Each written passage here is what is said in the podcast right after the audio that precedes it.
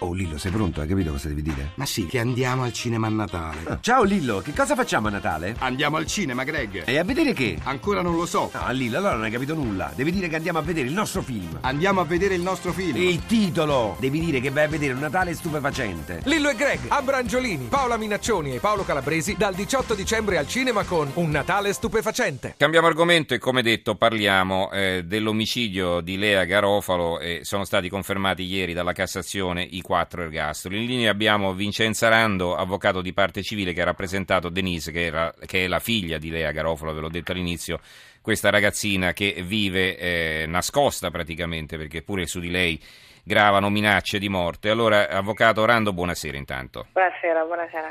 Allora, e finalmente si chiude questa vicenda che ormai andava avanti eh, da, da tantissimo tempo.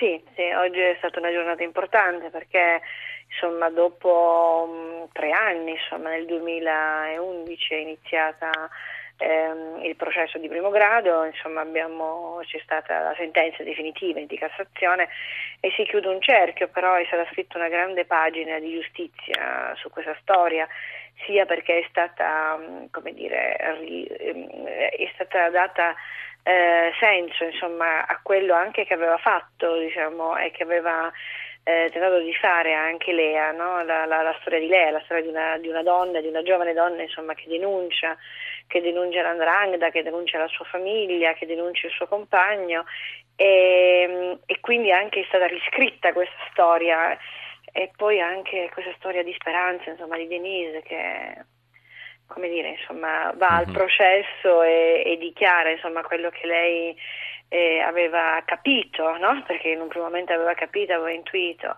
fatta, è stata testimone Quindi processo. testimonia eh, contro il padre e contro il fidanzatino. Testimone, sì, testimone mm. di un fatto che insomma, la mamma scompare, la mamma eh, e per lei insomma, che aveva, era vissuta sempre con la mamma da quando era piccola, insomma, avevano, perché erano state tutte e due nel sistema di protezione, adesso lo è da sola e, e, quindi è una, è una grande storia insomma, di, di, giustizia che è stata scritta in questo, in, per questo paese. E poi devo dire una delle cose importanti, oggi parlavamo e riflettevamo con Denise, è quella che è stata una sentenza giusta, una sentenza che ha dato eh, verità a questa storia, ma è stata anche una sentenza fatta nei tempi giusti, no? nei tempi giusti di una giustizia, cioè siamo partiti nel 2011, nel 2014 abbiamo uh-huh. la sentenza di Cassazione, quindi quando anche questo, insomma, per Denise è anche un segno di speranza. Ecco, per chi non conosce eh, diciamo, la mentalità eh, di certi ambienti, ritorna difficile capire come un delitto di questo tipo possa maturare all'interno della stessa famiglia, cioè eh, il, il, marito, le, l'ex marito di Lea Garofalo, il papà di Denise e il fidanzatino, il cognato di Lea, il fidanzatino della figlia e, tutti quanti hanno partecipato all'omicidio di questa donna. Perché? Perché eh, diciamo, bisognava lavare l'onta no, di questa testimonianza contro l'andrangheta e, e diciamo, eh, riacquistare credibilità agli occhi eh, della, della, mafia. Perfetto, insomma. Eh. perfetto. Lei ha puntato cioè ha proprio centrato il problema, cioè Lea aveva rotto no? l'equilibrio, aveva rotto dire, una, una, cultura che, no? che, che, non poteva rompere, prima perché era donna e poi perché nell'andrangheta non si può rompere insomma, quella cultura omertosa, quella cultura in cui la donna insomma, deve, come se fosse una storia già scritta. Lea proprio per questa sua essere ribelle, aver capito eh, insomma, che l'andrangheta insomma, portava solo morte, portava solo dolore e, eh, e questa cosa non, si, non, poteva essere accettata dal suo compagno, non era il marito, Cosco non era mai, lei non aveva mai sposato Cosco, era mm-hmm. il mhm. suo compagno e Però questa cosa era il papà di Denise mhm. certamente. Mm-hmm. E però questa cosa doveva essere ripristinata, il suo onore, insomma, ferito, perché non, non dimentichiamo che questo è emerso anche al progresso, che lei ha quando denuncia e quindi il suo compagno va in galera, lei va lì e, di, dicendo guarda io non verrò mai qui a portarti la bambina perché cioè, io in questo ambiente non voglio portarla, mia figlia deve crescere, deve fare altro. Quando lei è, è nata la bambina, eh, da quel momento lei ha cominciato a dire no, la vita deve essere un'altra. Torniamo con l'avvocato Vincenzo Arando, avvocato di parte civile che ha rappresentato Denise, la figlia di Lea Garofalo, in questo processo che si è concluso appunto con la sentenza della Cassazione quindi la conferma delle condanne all'ergastolo. Allora ci stava dicendo, avvocato Arando, e poi le volevo chiedere qualcosa su Denise, su come sta la ragazza. Prego intanto. No, dicevo appunto che questa cosa doveva essere, doveva pagare, no? Perché una, una donna che, possa, che poteva rompere quel, quella cultura omertosa, una donna insomma che poteva andare anche contro no? il suo compagno, la sua famiglia, perché voleva un futuro diverso per la figlia, questa cosa non è accettabile, non è accettabile all'interno di una cultura dranghettista, all'interno di una cultura in cui tutto deve essere già segnato.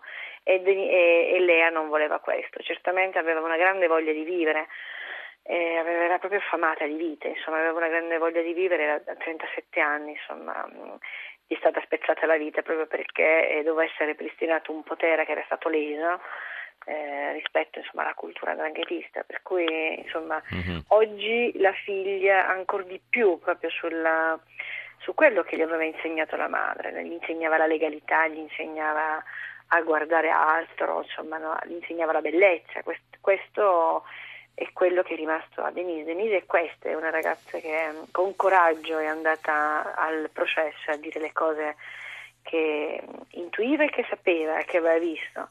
E, e, questo diciamo, è come dire la speranza che ha lasciato Lea. Lea non ce l'ha fatta, ma la figlia, Denise siamo sicuri che ce la farà per come la conosciamo, una, grande, una ragazza che sta crescendo proprio con quello che gli ha lasciato dentro mm-hmm. la mhm. mamma. Ma Denise riuscirà a ricostruirsi una vita normale tenendo conto appunto della sua situazione e del fatto che vive sotto protezione?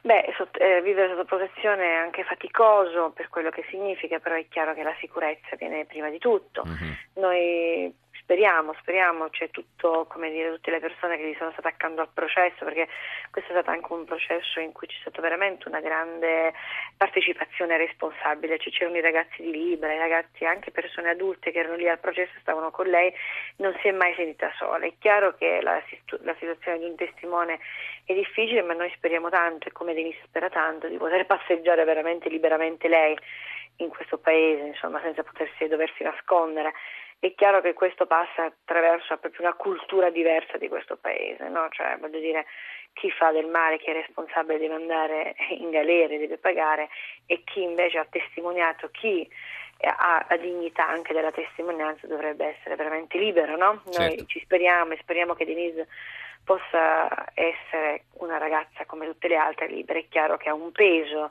è un dolore che deve essere elaborato, ma adesso da oggi riparte anche un momento importante della mm-hmm, sua vita, no? Certamente. Un cerchio che si chiude. Mm-hmm, certo. Grazie allora all'avvocato Vincenzo Arando, avvocato di parte civile che appunto dicevamo ha rappresentato la giovane Denise, la figlia di Lea Garofalo, eh, la testimone di giustizia uccisa eh, dalla sua famiglia eh, di Indrangheta. Grazie allora, grazie, avvocato, grazie buonanotte. Buonanotte, buonanotte.